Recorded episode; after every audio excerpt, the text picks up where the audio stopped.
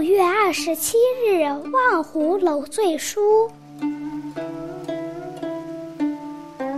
黑云翻墨未遮山，白雨跳珠乱入船。卷地风来忽吹散，望湖楼下水如天。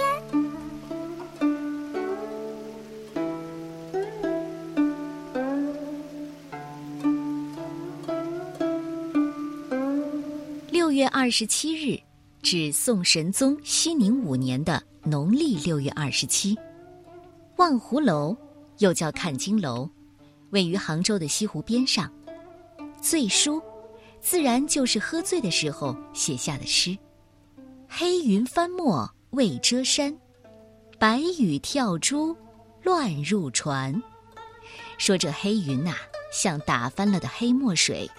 还没来得及把山给遮住，白亮亮的雨点落在湖面，溅起无数的水花，乱纷纷地跳进了船舱。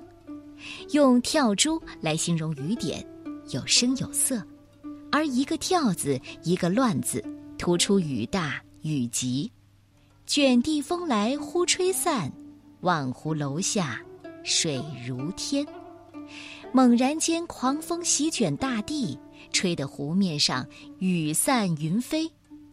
雨过天晴，风平浪静。苏轼下船之后，登望湖楼，放眼望去，水色和天光一样的明净和蔚蓝。那风那云呢？通通不知哪儿去了。刚才的一切，好像全没有发生过一样。诗人苏轼先是在船中。后到了楼上，捕捉了湖上的云帆雨泻、风卷天晴，有远有近，有动有静，有声有色，有景有情，好像我们身临其境，经历了一场突如其来的雨水。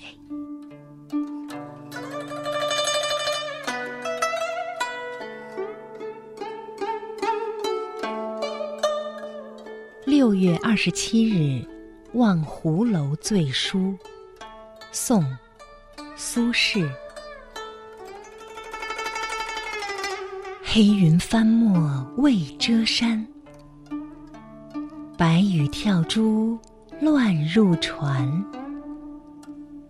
卷地风来忽吹散，望湖楼下水如天。